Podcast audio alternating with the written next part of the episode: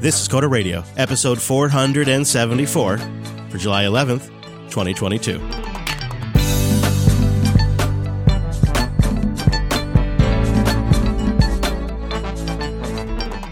Hey, good buddy, welcome back to Jupiter Broadcasting's weekly talk show, taking a pragmatic look at the art and the business of software development and the world of technology.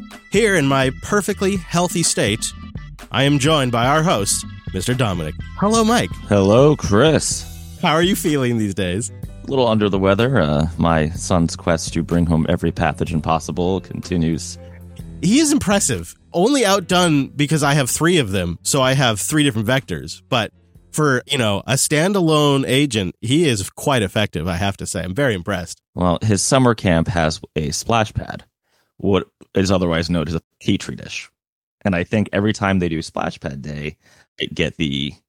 I, it's it's like a hangover, but like you didn't even get to do the boozing. You just get the hangover. Oh, I, I can imagine. You know, it's it's covered in wet moisture, right? It's and it's hot. It's warm. Kids are all touching their faces, fingers in their mouths, running around.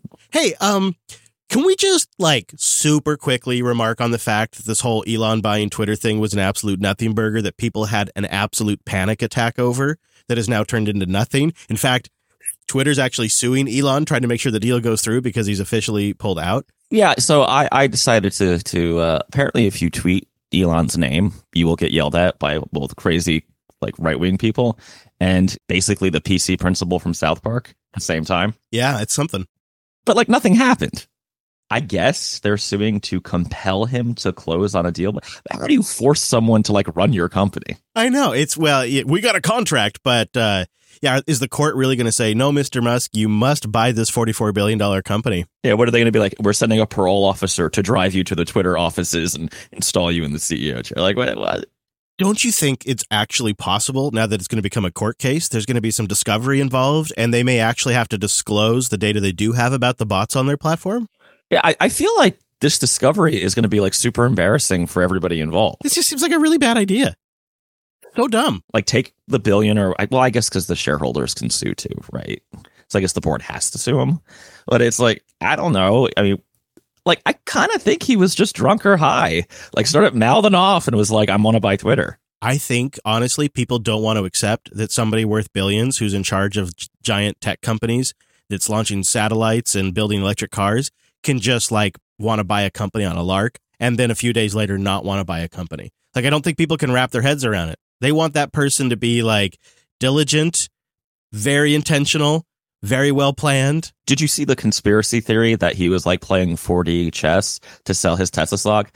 I'm like, I don't know. I saw the tweets. I think he was just stoned out of his mind. Like, I think it's what it is. I I think he was having a good time. And when you're a billionaire, 40, you know, 44 bill to blow, you know, you, you got to think you're at a certain point, like, I could fix this. They just need some good leadership. I'll get in there. I'll fix it up. You know, you could see him thinking that.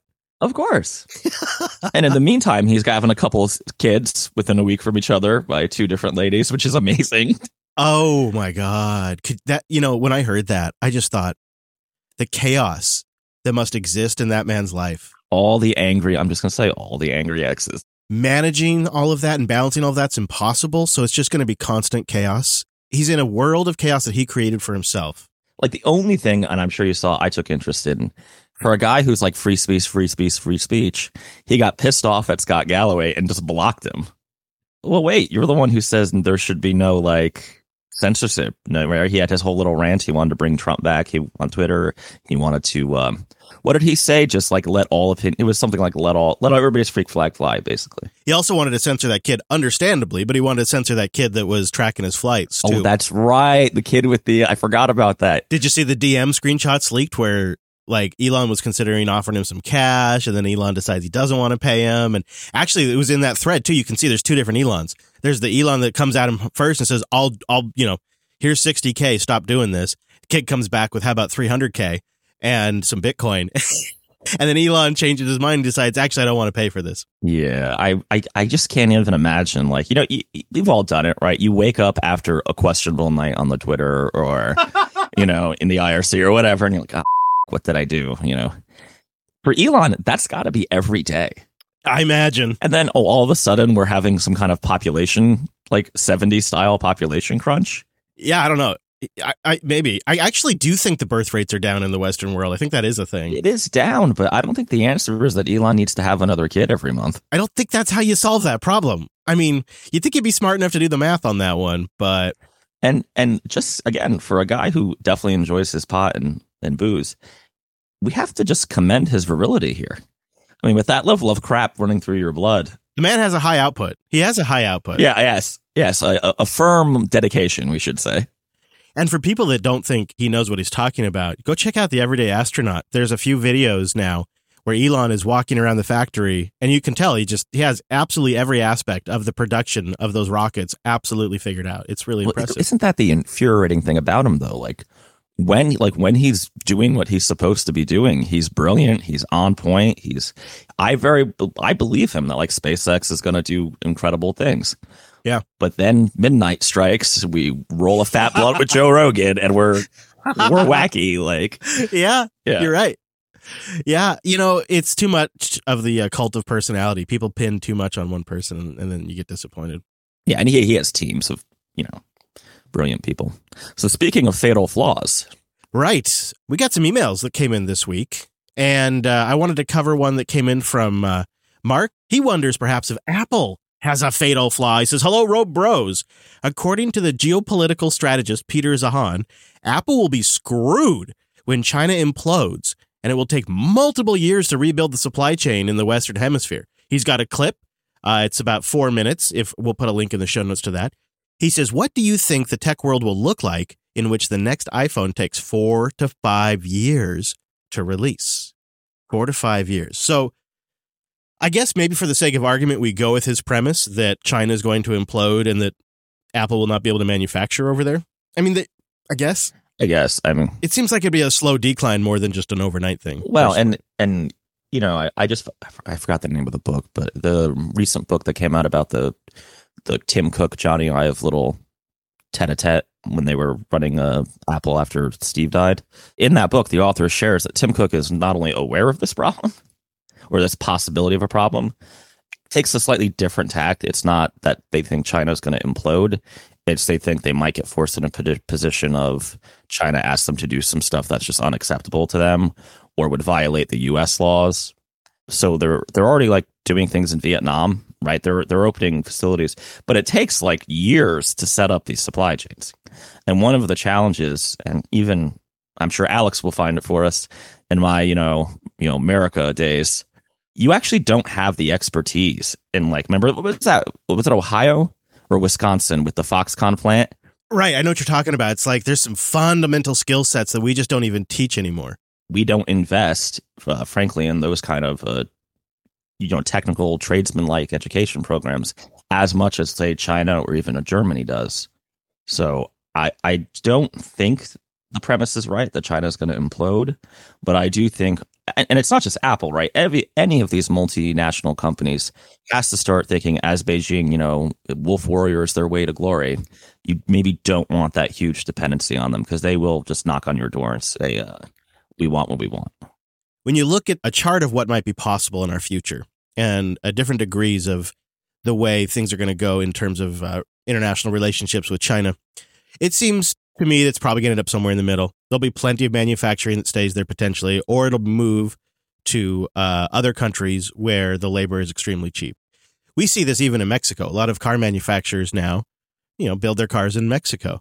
If you look at the spectrum and you say things, let's say things go quite badly you know, so we have to start building here on American shores. Like I, I, I hate to think of the future we would be in if we were down that path. But in terms of the states, you know, we have a lot of resources. In fact, there was just a real big lithium mine, I guess they found here in the states. So we have a lot of stuff that we need. We just don't have the skills.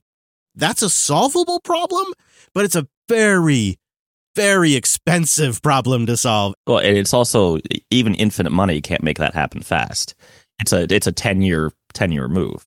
And it's a very inflationary move. Very inflationary, right? It's going to be very expensive. Yeah, but Chris, when we're finally paying $20 a gallon for gas, which I think is uh, Comrade Biden's goal, we could all buy a Tesla. I, but I think you're right. You know, Cook's already all over this. I mean, he's a, he's a supply chain guy. He's, if you look at the companies that have been impacted by the supply chain, the top tier hardware OEMs like HP and Apple and uh, Dell, done really well. They've they've managed this pretty well. Let's see if we can help James. He's in search of a tool. Says, hey guys, a while back you were kind of complaining about businesses that run on Excel or Access. I think we touched a nerve. He goes on to say the implication being that they should have their own custom line of business application. I'm a one man specialist repair business. My requirements don't seem to be in line with any of the CRM or line of businesses application or web apps out there that I've come across. They have all kind of something that I need, but don't really fit properly and would just get in the way mostly. In a previous life, I was a PHP front end web developer. I could knock together a custom application to suit my business needs, but my cost and time would be huge. At the moment, I have built a fairly complex Google Sheet system that does everything I need, and it's been a great way to prototype data structures and try out different ideas. I definitely plan to move to a more stable platform, though. Do you have any suggestions of frameworks or anything else that essentially let me build a GUI for a MySQL database backend? He wants like his access, but with his MySQL backend. Geez, I feel like I've gotten this question in real life a hundred different ways. And I hate that I have to say to James, it's like a big old, it depends. I don't like the idea of him building a front end, to be honest with you. I don't know why, but that just doesn't seem like where James should be spending his time. If I were just coming in cold and I was consulting with James on day one, I may change my mind on day two, but on day one, I'd say don't build it. Yeah, I'm not even sure what tool would even fit that bill, even if he decided to build it. I mean, there's all these weird little like enterprise data visualization tools, but I've never found one that wasn't uh, basically terrible. Yeah, I, I almost wonder if that's what he needs is like something that generates reports. Maybe somebody out there has a suggestion they could send us. Wes just shared Metabase, metabase.com to us okay. as a possible tool for change. I'm not familiar, but hey, thank you, Wes. Metabase. Metabase. Check it out. Maybe there's something great in there. Scott wrote in. He said he'd had enough of us talking about VS Code. He wanted us to at least take a moment to mention VS Codium and remember that it is a thing. Uh, which then Chris promptly wondered why it's a thing, but it is a thing, just like Chromium is a thing. There is VS Codium. It takes out some of the telemetry, is I think the big difference. I don't know though. I have to tell you, as somebody who doesn't use the Windows platform and is almost always on the Linux platform, I feel like telemetry represents a niche user that needs representation to these companies. And I actually turn telemetry on because I want them to see that a Linux user is out there. Yeah, that that's kind of the the golden silver lining, whatever, of Microsoft's creepy stuff is they get enough people installing VS Code or you know using uh, uh Clippy for code, whose name I can't remember from GitHub on Linux, they might actually support it more. But I I totally understand that not everybody has that opinion uh, and you know they feel like Microsoft can go uh, f themselves. I, however, have just decided I'm actually going to submit that metric. I, you know, they probably have so much other data on me, anyways. Yeah, they they don't care, right? Every time you log into Xbox, they're like, "Haha!" They got me the moment I had to buy Minecraft for my kids, right? I was like, "There's no, there's no going out of that." I got, they got me. And for those of you who don't have kids, this is not a I wanted to or my kid wanted me to. This is a must. This is you will buy Minecraft or you will suffer. Yeah, and I it's you know as far as games go, it seems like a pretty good one. So, hey, guess what? Guess what?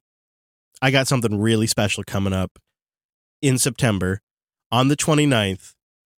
We are getting a very special but limited tour of NASA's Jet Propulsion Lab from individuals that are friends of Linux Unplugged.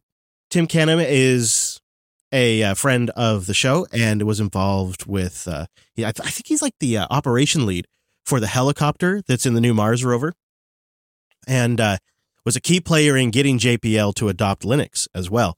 And so he's extended a special tour to 20 JB listeners in the area in Southern California we don't have a meetup page yet because we're trying to also put together a broader meetup because Linode is sending us on another road trip.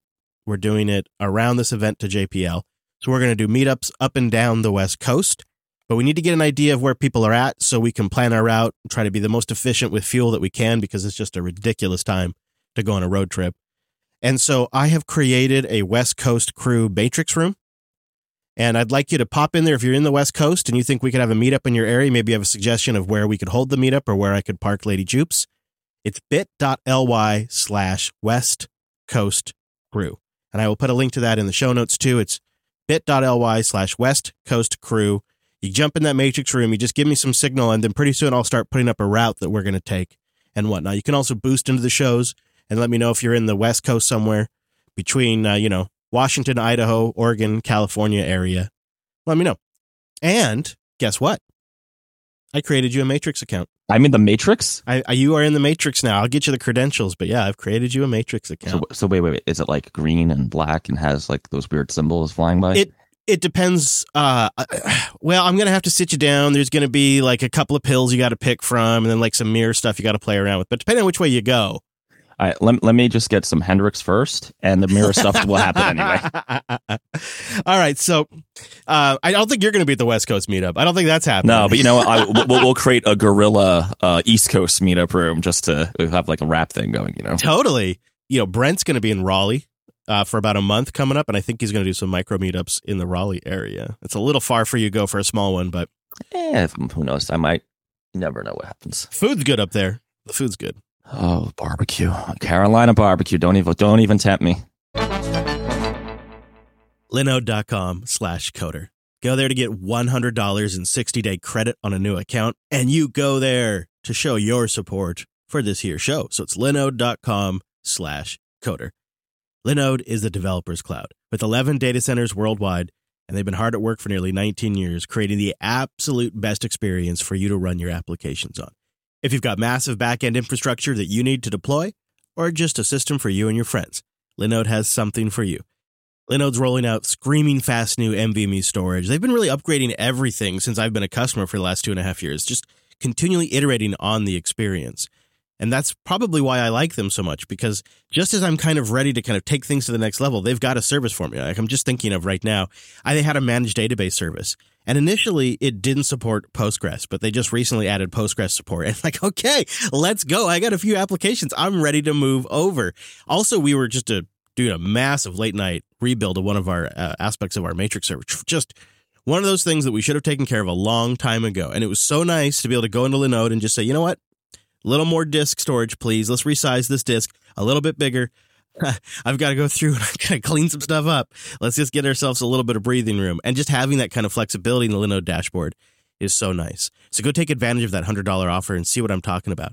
Go play around with their cloud firewalls, their S3 compatible object storage. There's a lot there. And with pricing 30 to 50% cheaper than other major cloud providers, well, there's nothing you're not going to love. And the support, it's real. It's actual humans that are going to help you 24 7. They're not going to keep bumping you through some sort of weird tiered system when you know there's like a thousand people in that help desk area or something like that. It's wild. I can't even believe the hypervisors get away with it. It's one of the ways Linode really tries to differentiate. So go check them out. Support the show. Go build something. Go learn something and get that hundred bucks. Linode.com slash coder. That's linode.com slash coder. Well, the Software Freedom Conservancy has picked up where Richard Stallman left off and has launched attacks against Microsoft, several of them. One for Copilot. Uh, they have a big issue with Copilot, and they've put out a campaign for people to leave GitHub. They've set up a website. They want people to leave GitHub, maybe use GitLab, something else. But they're also taking Microsoft to task this week for banning the sale of open source applications from the Windows App Store couple of weeks ago, Microsoft quietly updated their App Store policies, adding a new policy that makes it impossible for open source or other software that is otherwise generally available for free, meaning in price, not freedom, to be sold. Um, apparently, they made the change on July 16th. Then the new rule, once it was discovered, drew criticism from developers because some free software developers were using the sales in the Windows Store to help raise funds for their open source project. Can you guess what's going on here? Can you kind of see where this is going? I didn't get this one. I don't see why that's evil because I'm pretty sure there were probably some jerks like uploading other people's open source projects, maybe with slight malware modifications, even, and trying to sell them. So that is exactly what was happening. That's understandable. And of course, it's also kind of understandable how Microsoft just took this ham fisted approach. All right, we're just going to ban this, right? Took the Apple approach. This is out. And then, of course, once they heard the uh, protests, they did respond and they modified the policy now. and they're making adjustments to the policy to make it possible for the actual developers to sell their own software. Yeah, I feel like this is actually Microsoft behaving in a super reasonable way. I mean, so this is why I think it is a little embarrassing that the Software Freedom Conservancy is making such a big production out of this. It reminds me of sort of the chick behavior from the Free Software Foundation that was like pissing into the wind and just doing silly protests to like raise awareness. And it, in my eyes, delegitimized the Free Software Foundation in the broader tech community. And then inevitably it began to delegitimize it to some in the free software community, not all. Uh, and now it feels like we're seeing that exact thing happen now with the Software Freedom Conservancy. They're taking small things and exaggerating them to make them sound like much bigger issues, while still raising valid questions. The manner in which it's being done is a little disingenuous, in my opinion. And I kind of hate to see it go this way because the Conservancy was kind of like the professionals in the room here. They were taking projects under their umbrella, giving them legal guidance, working with, with companies that needed to be worked with uh, to get in support of GPL. And something has shifted here. It's kind of the last thing the free software community needed was for another one of these advocacy institutions of theirs to start to lose legitimacy even if, let's say, like the campaign to get people to move off of GitHub was a good one, and one of their chief concerns is Copilot, and one of their other chief concerns is, well, SourceForge eventually went to so inevitably GitHub's going to go. So we got to get off of GitHub before it turns into SourceForge. That's like their second or first reason. But let's give it to them. Let's say they're right. And it, let's say Microsoft is going to make it worse and worse over time. It's kind of like the idea that I, as an individual, could go up against the US military right? It's like my teeny tiny, maybe handgun against their military jets and drones and forces, right? The Software Freedom Conservancy going up against GitHub adoption is going up against a, a natural tidal wave of user momentum, right? It's literally pissing into a tidal wave of user adoption. It is unfortunately a complete waste of resources. And I don't mean to be nihilistic about it, but the reality is, is you know, we all only have so much time and energy and influence. Why not measure twice, cut once, and exert your influence in areas where you can actually make a difference? And instead, they've kind of just doubled down on this. And they've, in this last week, they've kind of just gone absurd with both the abandoned GitHub stuff and now with the Microsoft is attacking open source applications in the Windows Store. As if the Windows Store makes these developers any actual money to begin with right? I mean, it's just the whole thing is ludicrous. I do feel though that they they have a little firmer footing when they talk about Copilot, because there's some there's some fishy. Like I, I'm still using it, but there's definitely been some cases where it's suggested things that I'm sure it just ripped off somebody's GitHub. yeah, yeah, yeah. Like because like the variable names seem very like idiosyncratic, or it's it's. I, you know, but I'm not even sure because then are we just going to say that well, any innovation on the you know development assistance is bad because it might violate licenses? I don't know. I feel like that's kind of a luddite perspective. The nuance there is the derived work, right? Because these licenses, these free software licenses, have specific clauses about derived work, and Copilot is clearly producing derived work, right? It seems seems like that that connection is real close. It's one line. So I I think that's where the I perhaps that's where the issue is, but I could totally see them focusing on the Copilot issues. Focusing on like abandoning GitHub and attacking Microsoft over the Windows App Store that no one uses. It just feels again like the silly stuff that the Free Software Foundation was doing years ago. Now what we haven't heard anything from them for years. And maybe people are just a little wired. Maybe they're a little worked up. Maybe they're a little fired up because it came out that Lennart Poettering, the creator of Pulse Audio and System D and several other things, has been hired by Microsoft. He quietly left Red Hat earlier this year on the DL and ended up at Microsoft. Uh, and we don't really know what he's doing, but it seems he's still working on System D. So there's that. Microsoft's like, we will hire every open source maintainer that we can find. I wanted to just put some perspective on this because uh, I don't know how I even it might have been might have been Alex on Twitter that uh, sent this in, or I came across it accidentally. I found a clip of us. It must have been from Alex talking about Lennart in 2014 during all the System D debate stuff. And this is you and I in 2014. So you're to have to, I apologize how ridiculous it sounds. And I am reading a quote from Lennart Poettering in the show. And I just wanted to play this moment for you from 2014.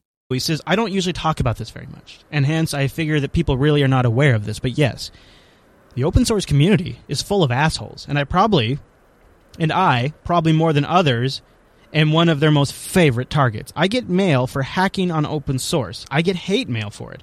People have started and stated multiple times petitions on different websites asking me to stop working on open source code. You can go Google for it.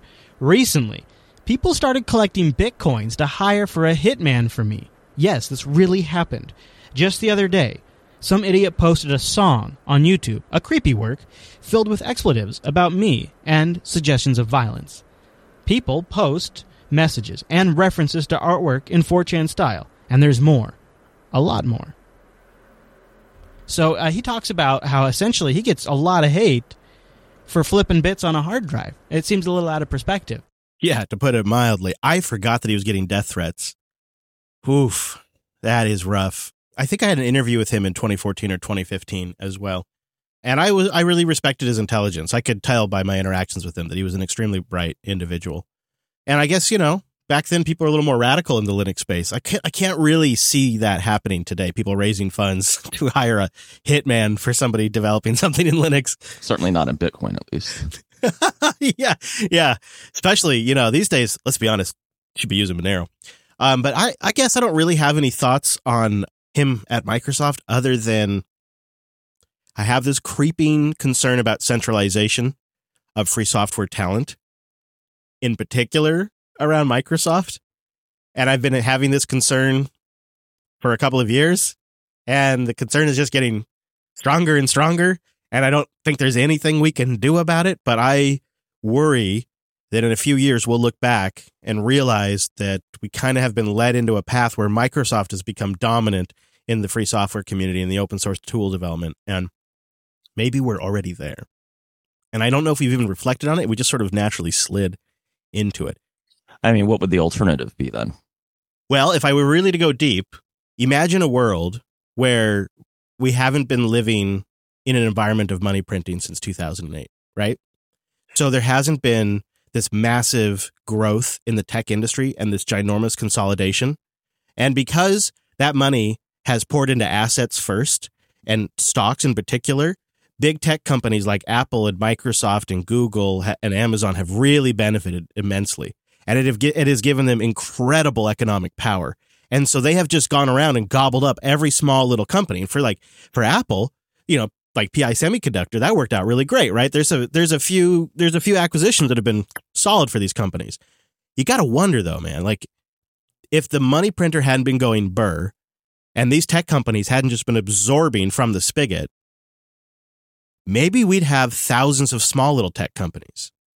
And maybe we'd have a lot more dispersed and decentralized talent. Maybe we'd have a lot of small you know, I like medium sized 500 less tech companies that are building products that weren't just getting absorbed by Google, Apple, and Microsoft over the last decade, and Amazon, of course, and Facebook, of course. But then Sun would be alive and we'd all be happy. and we can't be happy, Chris. We, we, we, just, that's not in the cards.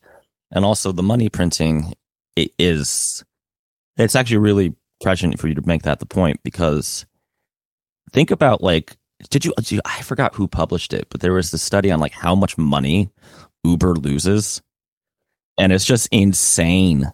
Like effectively the federal the federal government was subsidizing drunk people getting rides back from the bar because those Uber rides just just cost a lot more money, right? They never got it to a point where it's making money. No, it, it, they make. I think they make money on the food part now. I think that's actually an easier business for them. I bet, man. The fees there are ridiculous. Yeah. Well, and they charge the restaurant too.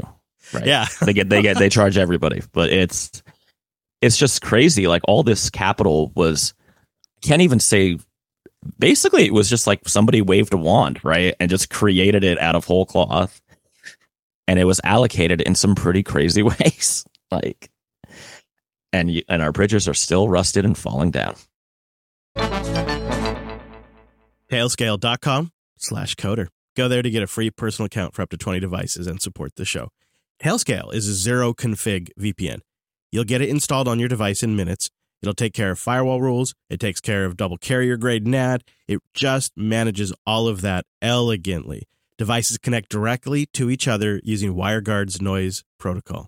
It builds you a flat mesh network with the absolutely best VPN technology in the business. Your devices are connected directly to each other. They get static addresses. I love this. I have a bookmark folder, yes, bookmarks, in my browser where I just now have all the Tailscale IPs of all of the web dashboards and services that I use across my various devices. You can quickly and easily create a secure network between your servers, your computers, your cloud instances, your virtual machines. When you start thinking about the way you could bring different networks together, it's a game changer. It meant that I could have VMs here at the studio where I had a build environment or a test environment, and I could SSH into it from home and keep working on it and get things going or keep things running. It's so great. Even when separated by firewalls or subnets, Tailscale just works. I've now started installing it on friends and family's computers too. One of the very first like aha moments I had was when I was setting up my son's laptop and I realized I could put Tailscale on here and then I can help him when he's at school or when he's with his mom and I'm not there. It was just a real aha moment. Be able to kind of get access to that machine when I need to. It's all just on my network. Like I've created my own flat network. It's just my own private layer. It's really great. And you can get started in just minutes. If you've got five devices, it'll probably take you a minute a device. And they all get set up and gets just beautifully, beautifully connected. And if you've got a, a business that uses like a single sign on authority, maybe you've got two factor authentication as well. Tailscale supports that. So you can take your security up to the next level with that as well. They've got abilities to jump out onto a network too if you want to open that up, or you can share a machine with one other person. My buddy Alex from Self Hosted and I, we have one machine that we have shared between us for self hosted testing. His machine shows up on my Tailscale network as just like one of my devices, and he controls that access. So great. When you start working with this stuff, it'll start changing the way you work for the better. And you can layer it on just as you need. You know, I started kind of just simple with Tailscale, and and now I've I've built new ways of working. And you can try it for free up to 20 devices. Go to tailscale.com slash coder. Support the show and get it for free for 20 devices at tailscale.com slash coder. Well, you're going to love this. It, it's already taken off in Asia, and now it's coming to the US and parts of Europe. A third party lock screen platform, Oh, come on. a lock screen platform, which is already pre installed on many Android devices. It just hasn't been activated in the EU, but it's coming to US as well. And what it is, is it is a way for the OEM or the carrier, depending on who installs it, to monetize the lock screen and to show you ads with an app called Glance. And the company is negotiating with US carriers to lock in a few partnerships to become the quote, out of the box experience of several smartphone models by next month. That's their goal. We have so much energy and ability to do horrible things to every surface that like, we ever see. Yet we still can't scroll as good as iOS. That's it's just I why? And by the way, the carriers get to put them on. Or the OEM. Depends on who's who the who gets the final image. Yeah, but the carriers, we can trust them. They've never done anything stupid to to their devices, right? Yeah, should be fine. Should be good. I'm assuming these phones are going to be cheaper. That's got to be the I don't think so. No, no. I don't think Really? so. Nope. Nope. You know, the whole ad model's just gross. Although you should all use Tailscale. And Right. uh, is it still Linode and Datadog? I, I don't remember. Uh, You know the good. Yeah. yeah. use Linode. Definitely check out Tailscale, but we're not putting it on your lock screen. So I can't believe this. And how funny is it that this is rolling out right as one of the headline features of iOS 16 is fully like dynamic, uh, information rich lock screens.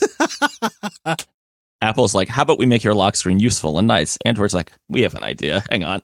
Do you suppose uh, the uh, gals and lads over at Google are sitting there in their Android division going, oh man, this is going to make us look like idiots. This is horrible. Uh, we should buy this glance company and put them out of business. Or do you th- or do you think they think this is a great thing? Um, and I, I really struggle with this because this is only possible because Google made it possible. This is, at the end of the day, Google's fault. And you know how I've always felt about that. You know, I felt like they have screwed the pooch from the very beginning and that they made this, they made the Android platform completely malleable for these hostile actors so that way they could dump on the market and get rapid adoption. I've always felt that way. And I think they made critical decisions early on, like the choice to go with Java, the choice to let carriers like Verizon completely customize it and call it Droid and completely screw with the brand and everything.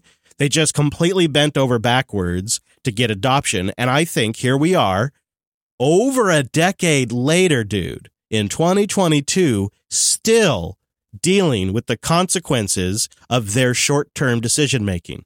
That's how I see it. I don't think they mind. I mean, I, because don't you feel like if they cared, they could just do something about it?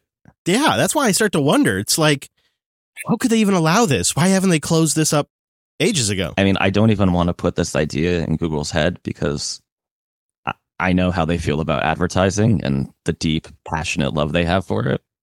But why don't they just like build this into Android and put these guys out of business and just be like, yay, market consolidation, we win. That's got to be the way this goes, right? They have to be thinking this. Well, they already have the biggest ad digital ad business in the world. I mean, the, what are these glance guys doing that's special? Well, they'll they'll do specializations depending on what the uh, marketer wants to do. Like maybe you want current events glances or sports glances with relative ads, right? fitness. And so then you can like when the user uses a fitness app, you can prevent a fitness glance and then with a little discreet ad at the bottom just on the lock screen. First of all, what relevant ads? I think maybe once a year I get an ad that actually makes me like click it and buy something. yeah. Yeah. My ads have gotten real low brow recently. And I know it's cuz like the the rates have collapsed or whatever, but it's dumb. Like I you know, I have I've taken up cycling, right? I I bought a bike. And I didn't get one of those uh the water bottle things, you know, that you hang off the you know, where you Sure, could, yeah, yeah. Mm-hmm. So I like bought one, right? I googled the kind that would be compatible with my bike, ordered it, bought it, no problem. Now I am tortured every time I log into Instagram or Facebook because apparently I need another one. I know they're so dumb. Like they advertise to you after you've bought the thing. It's so dumb. It's so dumb. It's like I already bought the bike, I already got the water thing, I got the pump for the tires. I'm good. Like now I have to now I have to wake up early enough to actually, you know, do it. But yeah, it's I want less ads in my life. I I, I again, all the other thing too is now this just makes iOS looks yet again so much more premium than than these kind of schlocky Android phones. So And I also wonder if iOS 16 announcing this sort of content rich lock screen, which is a super obvious feature. So it's not even like it's that innovative, right? It's it's clearly an obvious feature. But perhaps it opened the door for something like glances to their glance to come through and say, well, look, you know, Google hasn't built this feature in, but you could ship it on your phones today and be competitive with iOS 16. you know it's not going to be as good, and you know they're going to be tempted to put the ads in like the dumbest places where you'll accidentally click on them, right? You could see the stupid salesperson in the carrier store being like, iOS 16 hasn't even shipped yet, and this device already has this feature. Also having uh, known very well someone who used to sell these kind of phones, uh, they bribe their sales reps, the OEMs, and Apple does not do that. So if you ever wonder why when you go to the Verizon store, like the kid who walks up to you is just all all about that Samsung Galaxy whatever, it's because he gets like ten bucks per per unit. It's, it's They they get a little skiff. Ask not what your podcast can boost for you, but what you can boost for your podcast. The Golden Dragon boosted him five days ago with a row of ducks. Two, two, two, two. I'm a duck, D-U-K duck, loaded with talent. I love it. I, I know. The row of ducks is great.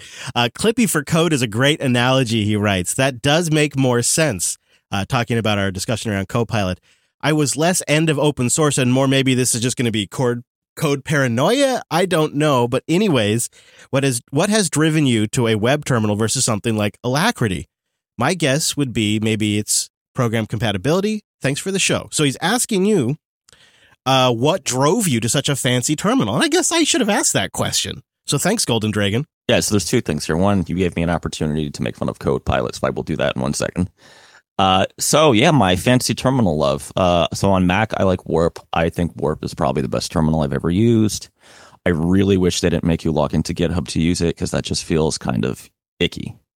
I also wish they would port it to Linux. It's a native Rust application, native UI. It's super fast, super good.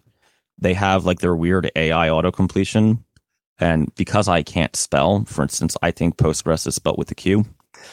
Uh, it really helps me out. so on Linux, I'm using Tabby, which is a webby-ish terminal. Um, why the fancy terminal? I really can't spell. I, I can't stress this enough. Like writing SQL queries is a pain in the ass because I routinely spell the names of the columns wrong or the tables wrong. These nicer terminals generally help with that. Now you mentioned Alacritty. I did look at Alacritty. If I almost picked it over Tabby, I just happened to, to like Tabby's uh, text rendering and it has some customization in there. I, I try as much as I can to make my workflow on the dev one and the iMac basically the same for the simple reason of I just don't care, right? I'm just trying to get my work done. Muscle memory as much as you can, optimize that. Yeah. Yep. So it's it's pretty cool. I mean, there is a weird thing going on in the terminal space where it's just getting attention now. Like it's funny, I was in GNOME terminal and yes, I said GNOME. Please, you don't have to email me again. Uh, instead, it's not GNOME. I know. I've seen the error of my ways.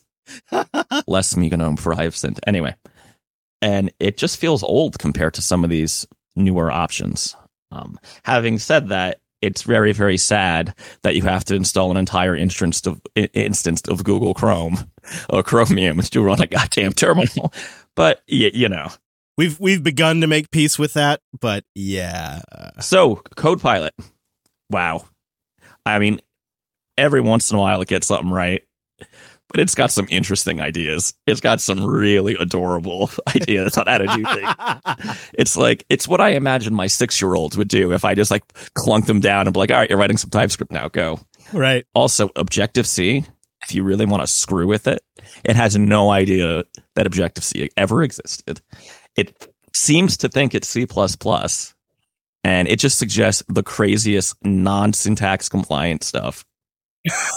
it's like I just decided just to like open an old, some old Objective C code I had in VS Code to, and it has the little indicator on the bottom, and you can see the poor bastard spinning like, what is this? It doesn't know what to do. Uh, Python though, it's down with the snake.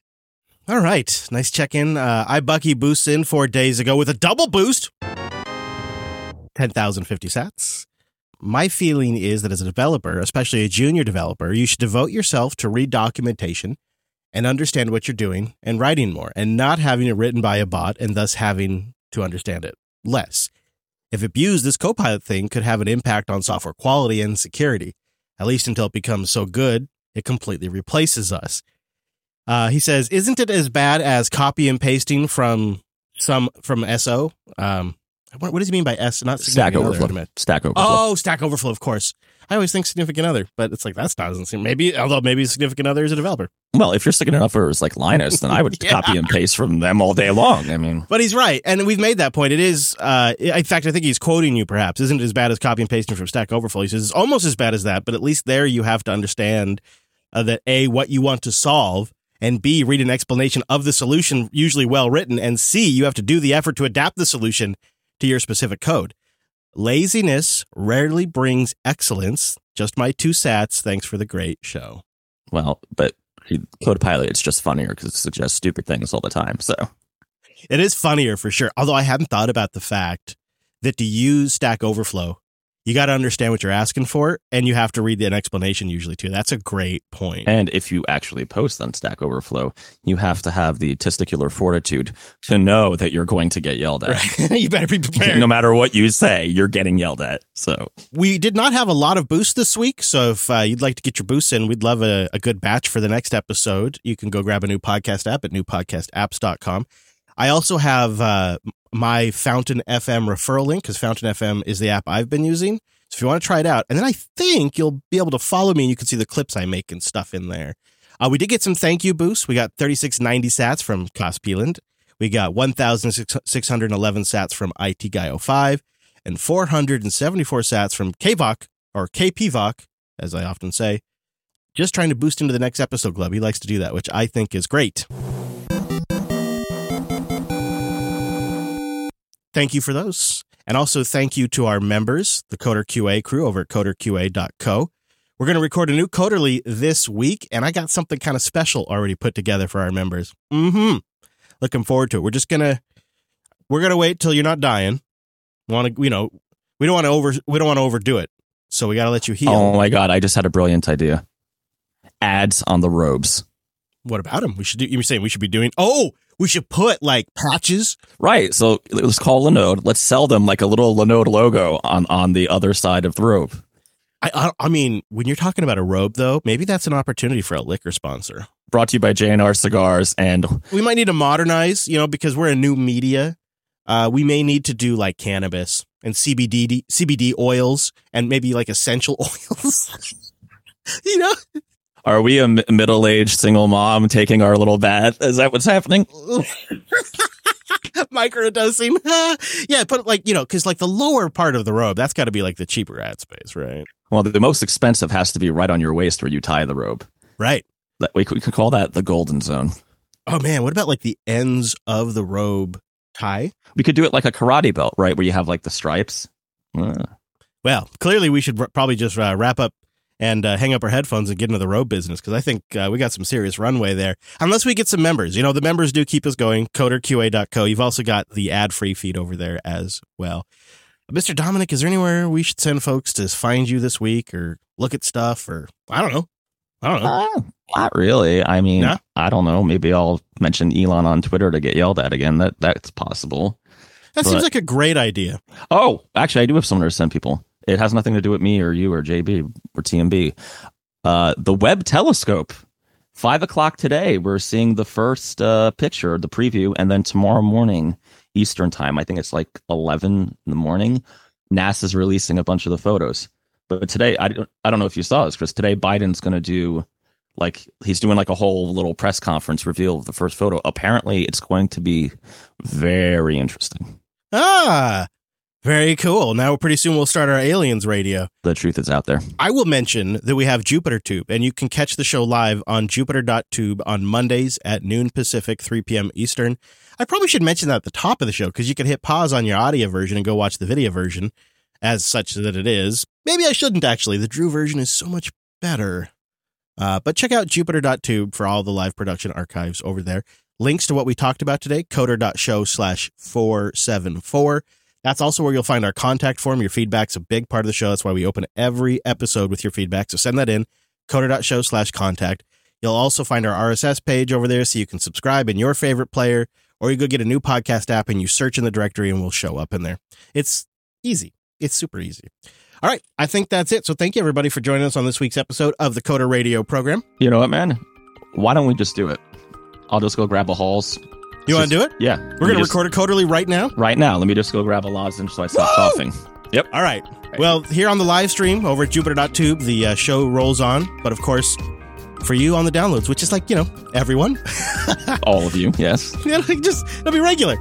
It'll just Uh, be regular. and also, release. if you're listening live, it's a code release, so drop trow. That's that's, that's the standard practice. yeah. Do we do we do the code release live, or do we not let them? We've been doing it live, Let's do it live. speaking it out there. Do- you know what? little audience. You know how we like to show off. Bill O'Reilly's coming on too. It'll be great. All right, everybody. Thanks so much. See you right back here next week.